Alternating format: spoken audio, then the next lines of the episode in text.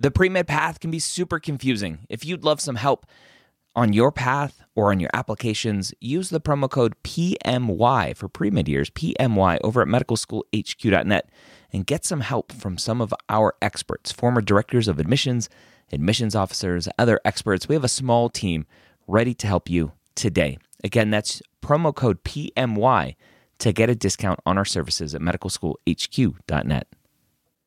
If you're applying to medical school in 2022 to start medical school in 2023, join me Wednesday or Thursday, Wednesday night at 9:30 p.m. Eastern or Thursday at 11 a.m. Eastern at premedworkshop.com. Go register today. I'm going to show you how to tell your story in your application. Again, that's premedworkshop.com. If you are applying to medical school in 2022, be there or be square.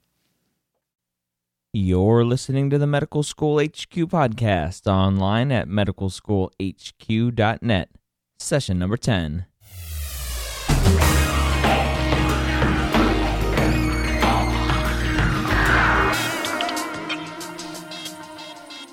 Hello, and welcome back to another session here at the Medical School HQ podcast.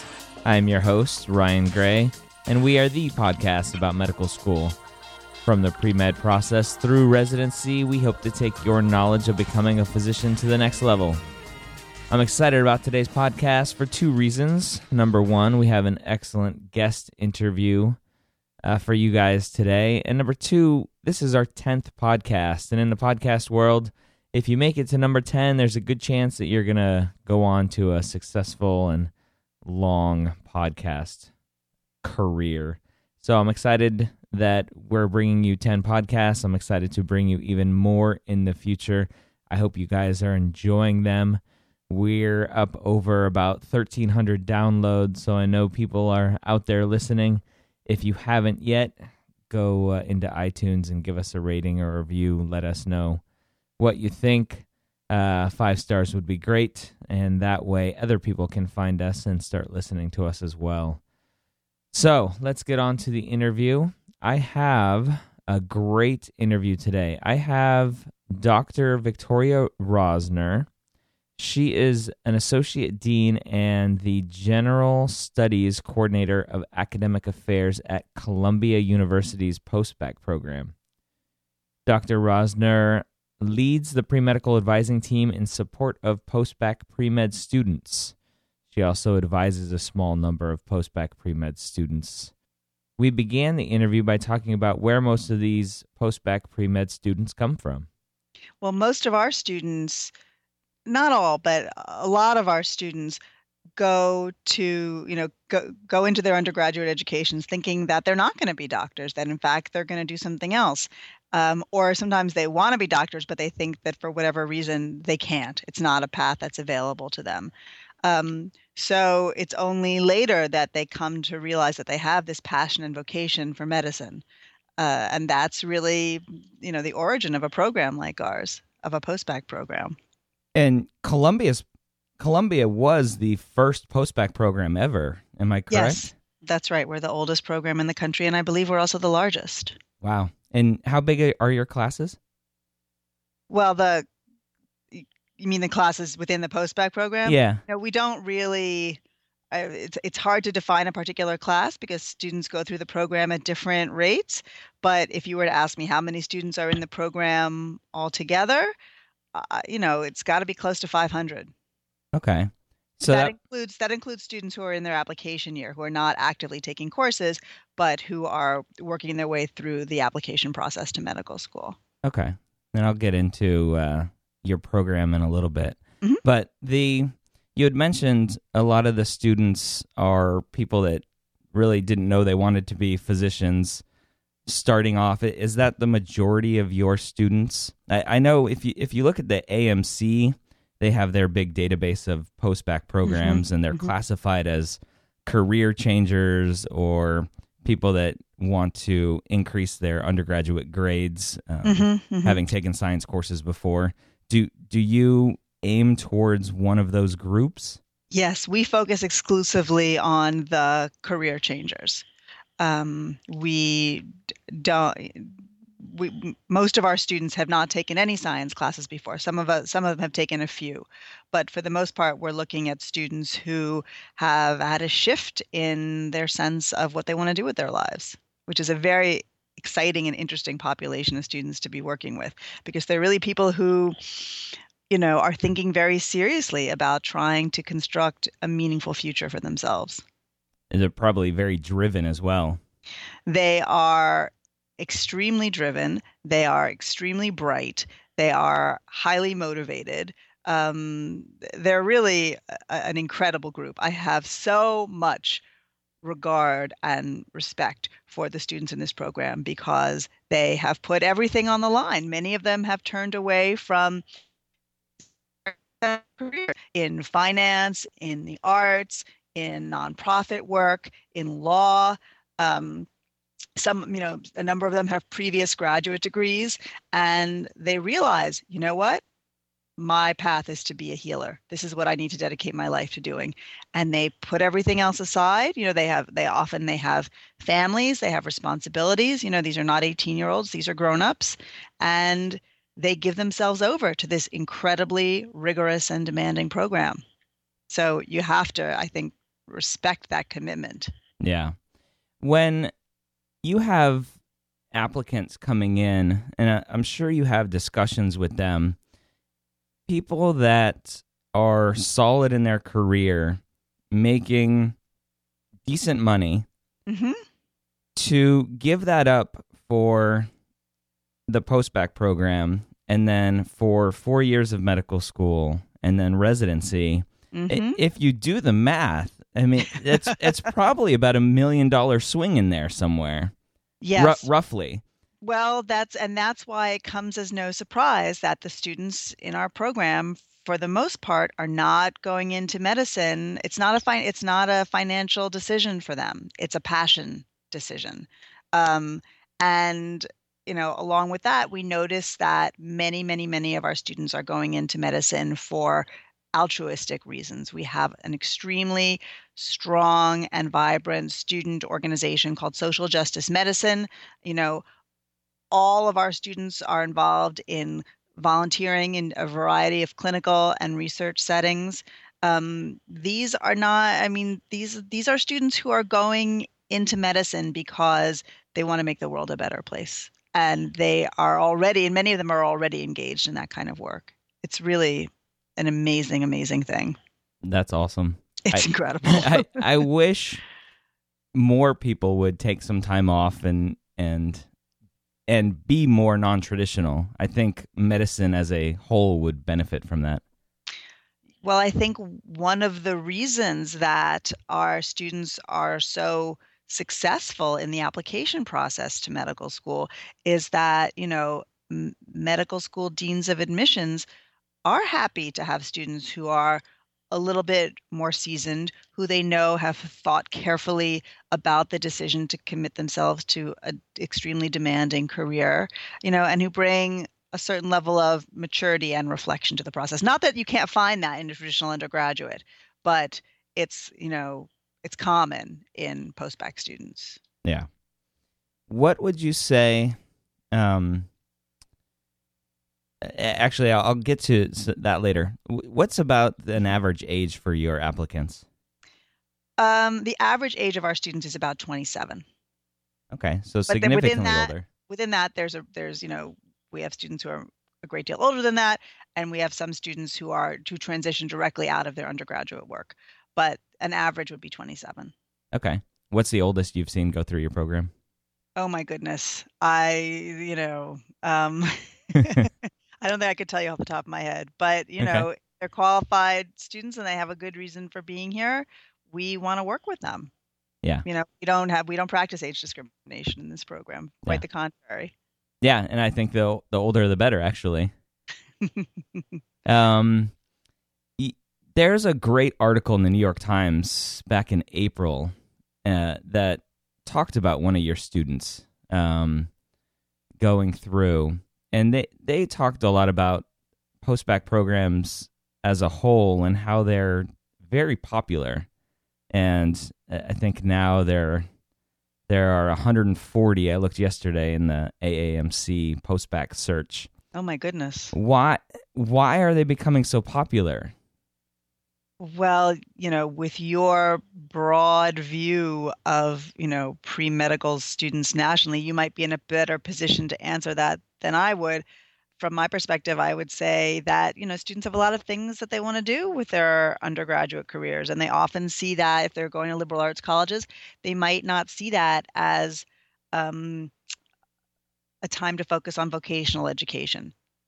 You know, they might prefer to defer that part of their training um, and you know major in whatever it is slavic studies or history um, or anthropology feeling that that will only enrich um, their practice as physicians. And then again there are students who change careers you know there's it's a tough thing to have to decide what you're going to do for the rest of your life when you're 19 years old. Yeah. Do you think that the economy has any role in that you know, it's very hard to say. We're always trying to figure out if there's some relationship between the economy and postbac programs. And I, am just, I'm not convinced that you can draw any kind of really straight line. I don't know. Do you, do you think so? Uh, my gut, without any data behind the answer, my gut says yes. Uh huh. Being a physician is kind of a it's a uh, recession proof career. It is a recession proof career. And yeah. you hear every day in the news that Obamacare and, and our healthcare system is going to mm-hmm. be short X number of physicians. And um, you're not making the big bucks that you used to make, but you live comfortably. And um, mm-hmm. mm-hmm. it, it's, it's a choice I think many people make um, for that reason. Um, you know, there is a school of thought that says that when there's a recession, people go to graduate school and they hang out and they try to wait out downturns in the economy. But I have to, I've certainly never seen a student come into my office and give that as their reason for coming to the postbac program. Their are for our students, their relationship to medicine is intensely, intensely personal. You know, some of them have seen a family member go through a very serious medical crisis, and that has what has inspired them to to change their path. Some of them have wanted to be doctors all their lives, but have never been in a financial position to pursue the profession. And finally, you know, their hour has come. These are the kinds of things we hear, not so much oh well it's a bad economy so i'll be a doctor yeah it's uh it's interesting. I i wonder and i kind of like to play devil's advocate sometimes. I wonder sure. uh obviously they want to put their best foot forward in the on the application and during the interview process but nobody will ever know if, what their true um intentions are. But i think it's when you get to a program um as esteemed as yours, I think you are getting the best of the best that that truly want to go through for the the right purposes. Our our students are so extraordinary and they bring such an incredible range of interests to their studies. I always say at orientation that I could take any given incoming class of Columbia postbac students and, you know, found a small nation because we kind of have one of everything. We have opera singers, we have chefs, we have physical therapists you know we have lawyers we have you know people who are in construction we have everything um, uh, so it's an extremely diverse and interesting group wow i want to focus on you for a little bit and not necessarily for you but as a your pre med advisor and your bio says uh, you lead the pre medical advising team uh, uh-huh. for post bac pre med students.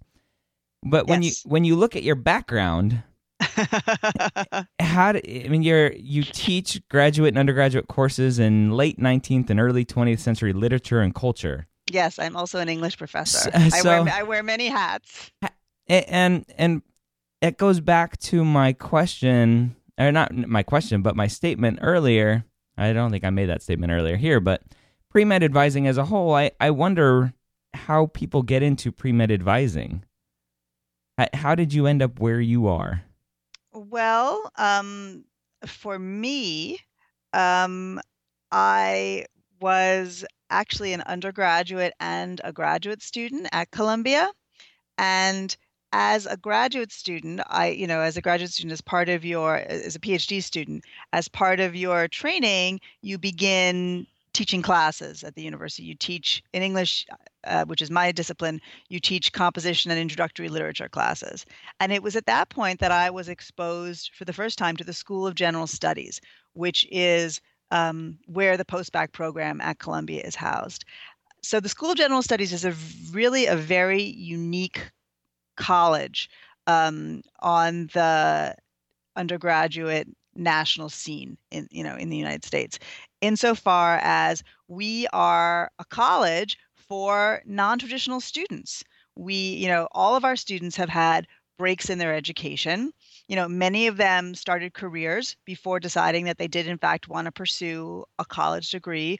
We have a large number of student veterans who you know serve the country and then decide it's you know when they're done with their with their service it's time for them to get an education.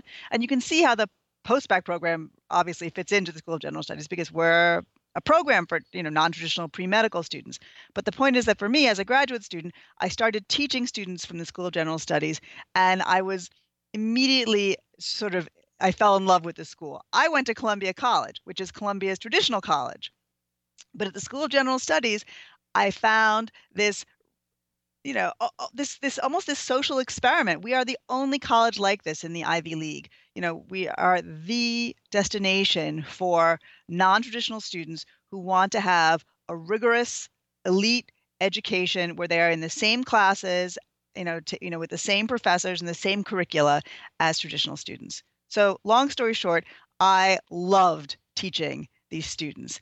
And, you know, when I had the opportunity to make my career, you know, advising these students, you know, making policy for the school, I leapt at it. I think it's an incredible population, you know, that is really transformative and um, very much the direction of where I think American higher education is going.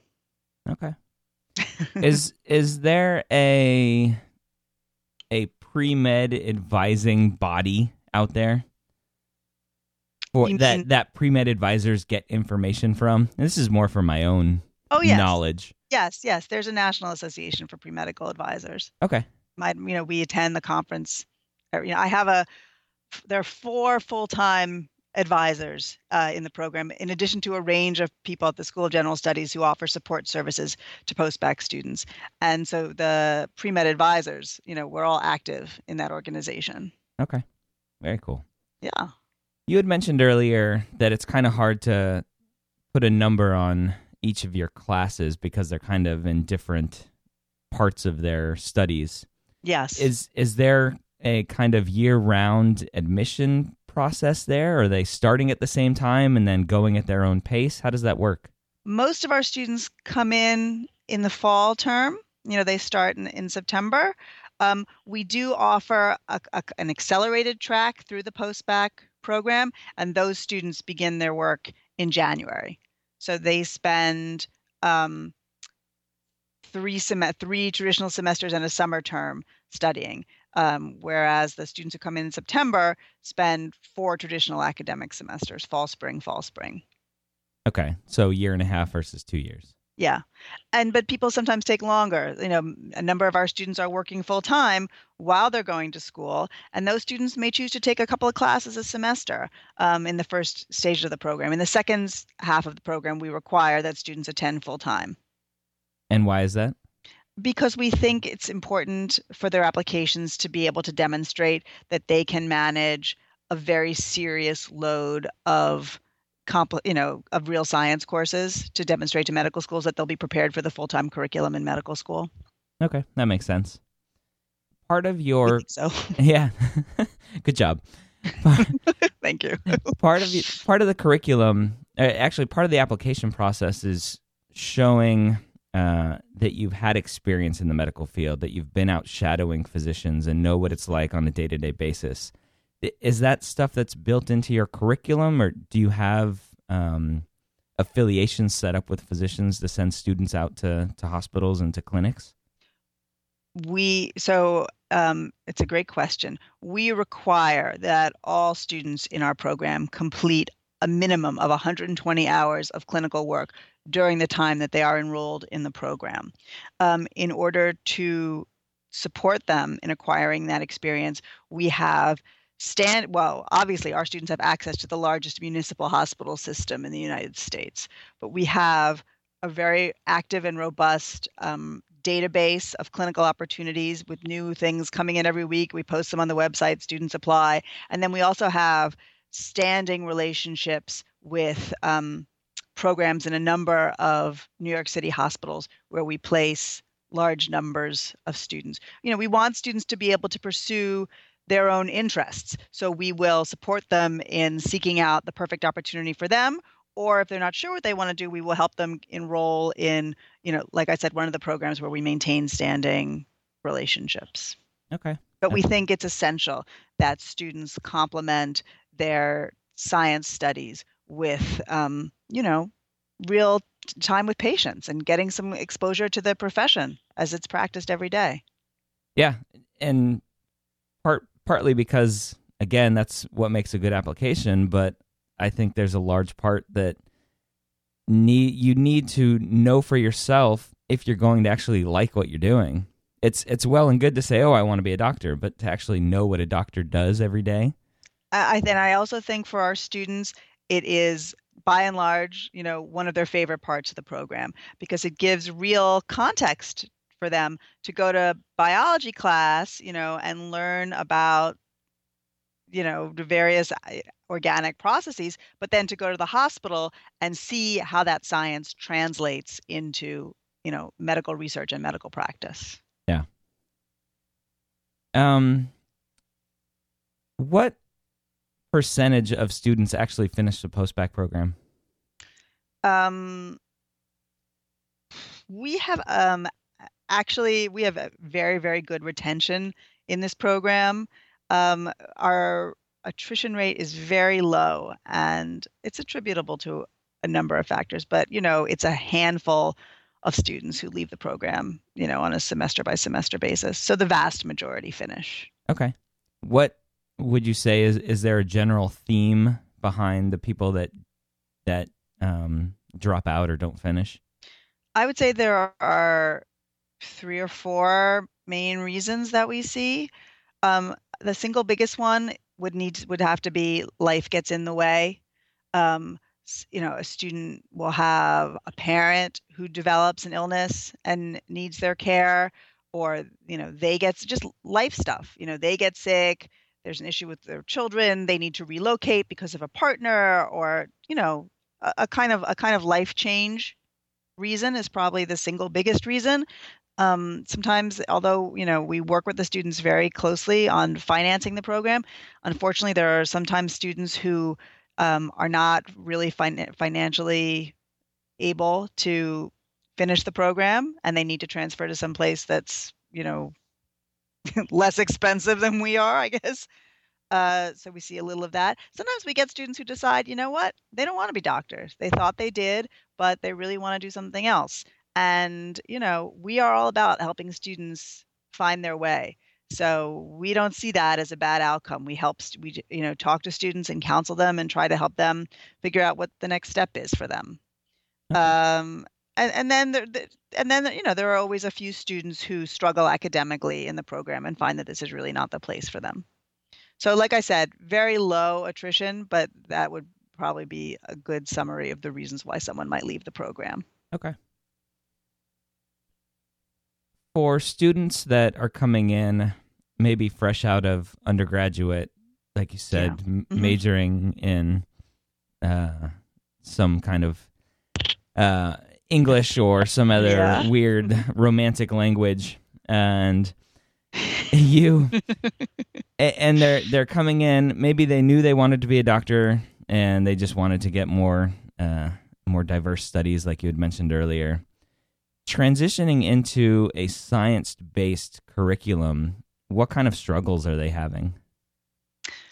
Um, so, you know, I think you can think of it in two different ways. I mean, first of all, there are students who've been out of school for a while and they just need to transition back into being full time students and, you know, reacquiring that student identity. And the other is, as you mentioned, for students who have really never taken, you know, they took their science requirements as undergraduates, but past that, they've never done any science study. Um, and we try and we, we do a lot in the postbac program to support students as they make that transition. You know, we, through our academic resource center, through our postbac coaching program, we have, you know, whole seminars on how, transferable skills. You know, how do you take the skills you've acquired um, studying the humanities or the social sciences and put them to work for you um, as a scientist? What is the best way to study for the sciences? You know, how do you get used to doing problem sets, to the different modalities of scientific instruction? You know, we have um, people on our academic resource team meeting with the students. We also have successful postbac students um, who are mentoring current students and giving them advice on how to be successful in a program like this.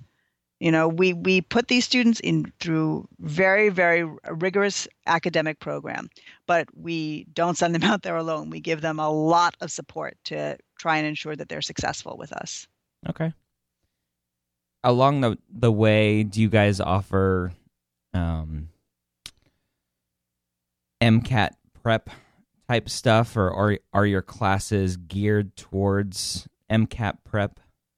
Our classes are very much geared towards MCAT prep, and our faculty, in fact, are just at right now doing a pretty serious review to prepare for the advent of MCAT 2015. You know, because we we are going to be seeing some serious changes in the test, and we need to make sure that our students are prepared for it. Um, and then, you know, we also counsel students on strategies for preparing for the MCAT. You know, every student is assigned a dedicated advisor who stays with them through their time in the program um, and who can give them suggestions about preparation methods, timing, when's the best time to take the MCAT, you know, what are some ways to prepare. We host panels where previous students who've been successful with the test come in and share their experiences with current students and talk about you know the best ways to prepare and how to supplement what they're getting in the classroom stuff like that okay then they take the mcat and now it's application time. Is this mm-hmm. kind of the period you had mentioned that there's a year off or something you had mentioned yes, earlier? the glide year. And all of our students who don't apply for linkage admission um, have a glide year. Because uh, as you know i'm sure the medical school application cycle is lengthy. Yes. You know it takes more than a year from the time you submit your applications to the time that you you know hopefully matriculate into the school of your choice um, so we first of all we offer um, a glide year you know glide year counseling so that we maintain a separate database of glide year opportunities because we really urge students to spend that glide year fruitfully doing something that's related to healthcare. And so we place students in really interesting opportunities, both locally, um, nationally, and internationally.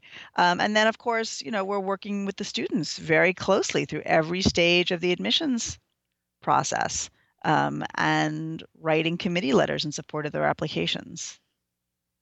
Okay. You had mentioned linkage explain what linkage is for people that might not know that. So, for students who, for one reason or another, who would like to avoid the glide year, or for students who are very, very clear about what their first choice is for where they want to go to school, we have linkage agreements with about a dozen schools.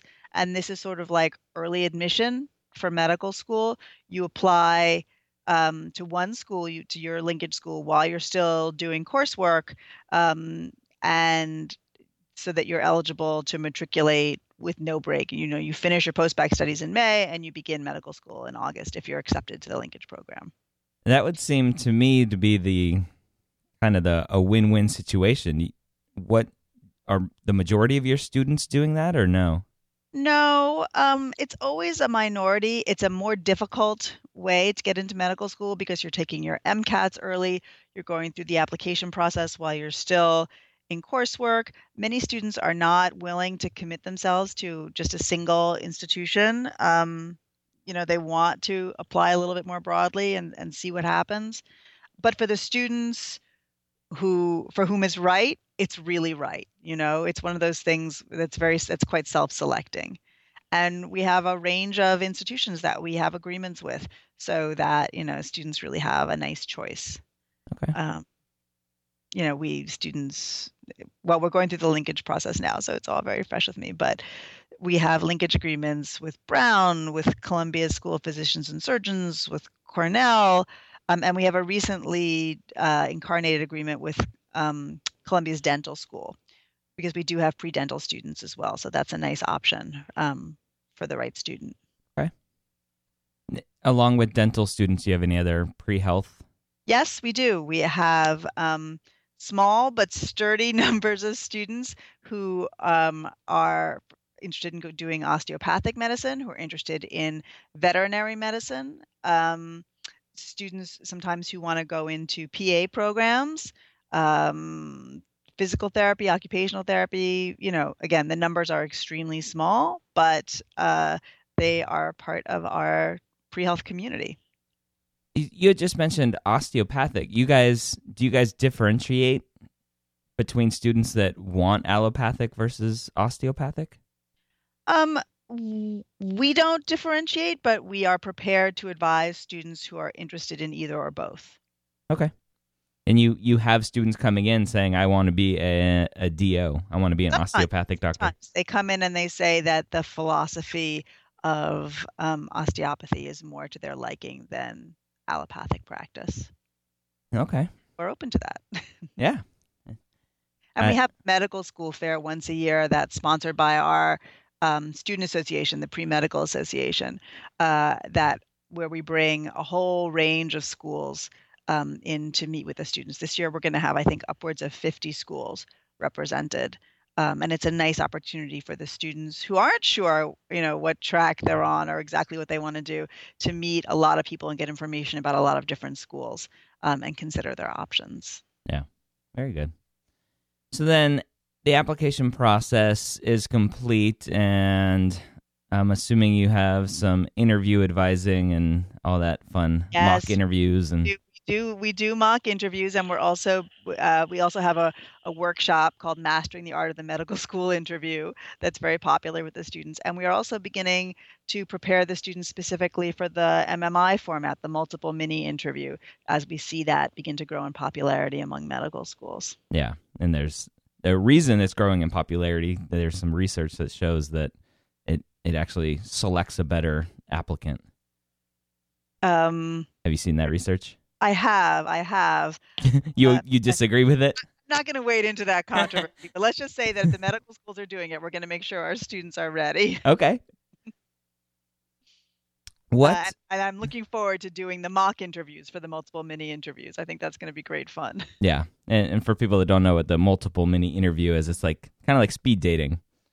yes, exactly. Speed dating for pre medical students. Yes. You have, you know, a whole bunch of different scenarios and a whole bunch of different interviewers and a few minutes to answer, you know, each question that's thrown at you. Yeah, I think it's great. It's just like being on rounds. did you did you go through multiple mini interviews? I did not. okay. Okay. Luckily, I don't know how I would handle it. We get you ready. Yeah. So I'm assuming there there's a large percentage, if not hundred percent, of your graduates get into medical school somewhere sometime. The vast majority, yes, absolutely. Okay. I want to. Because they're wonderful, wonderful students. They are, you know, the best and brightest of the, you know, the the pre-medical community, and medical schools are very open to it. Yeah, and that brings me to what I want to ask: the students that you're getting, what are you looking for in, in the applicants to Columbia's postbac program? Mm, well, um, obviously they need to have strong academic credentials. You know, the average GPA of our students coming in is around, uh, you know, 3.6, 3.7. You know, they have very high SAT scores. But more than that, you know, postbac students, they have great stories, you know, and I always look forward to meeting the new students every year because um, their journeys to get to this point where they're ready to you know devote themselves to pursuing a career in healthcare they're always very very compelling to hear. I mean i had an amazing amazing student last year who um, grew up in malaysia and her family didn't have a lot of money. And um, she had the opportunity to be educated at a very uh, very rigorous school um, outside her country, um, and was in a position to really start earning some income.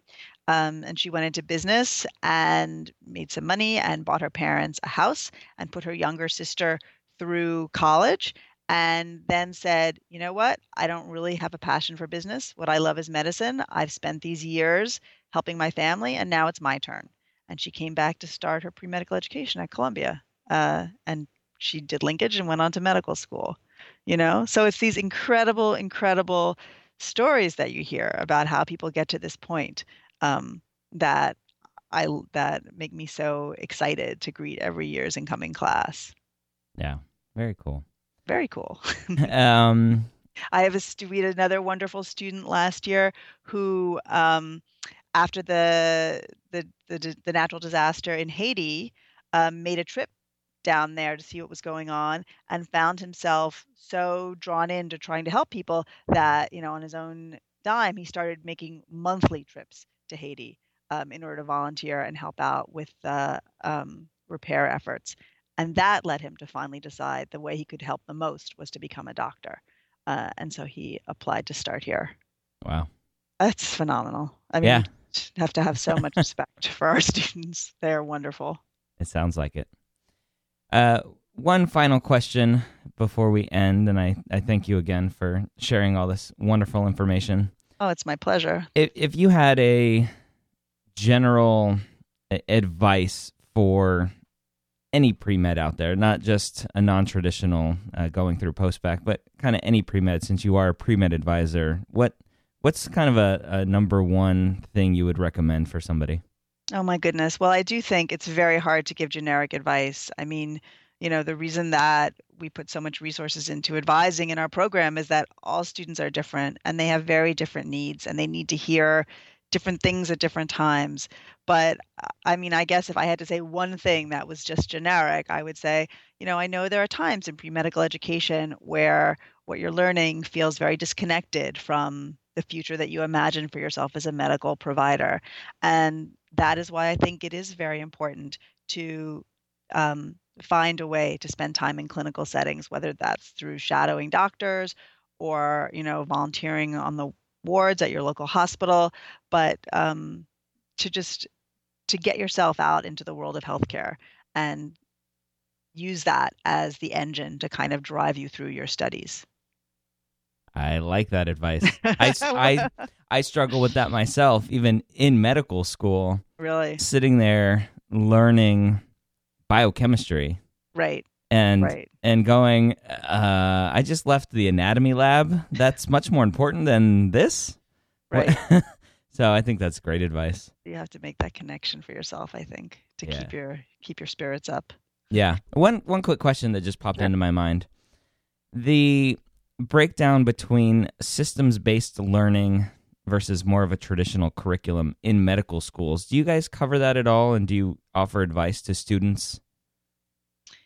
Um, I would say that our that you know so many of the medical schools have either gone through an aggressive phase of curriculum reform, um, whether it's through systems-based learning or through trying to integrate, um, you know, clinical experience in early phases, or whether it's by bringing a, a major research project into the traditional medical school curriculum.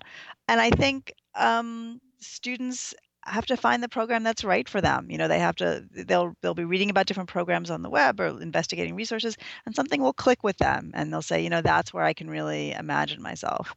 You know, like I don't think I'm in a position to say, well, this is the one best way to educate medical students. Mm-hmm. I don't know if there is a one best way, but I think it's a very exciting time in medical education in the United States because I really feel that you know schools are putting so much energy into thinking about how they prepare future physicians, and that seems to me a very good thing. Well, folks, that was Dr. Rosner.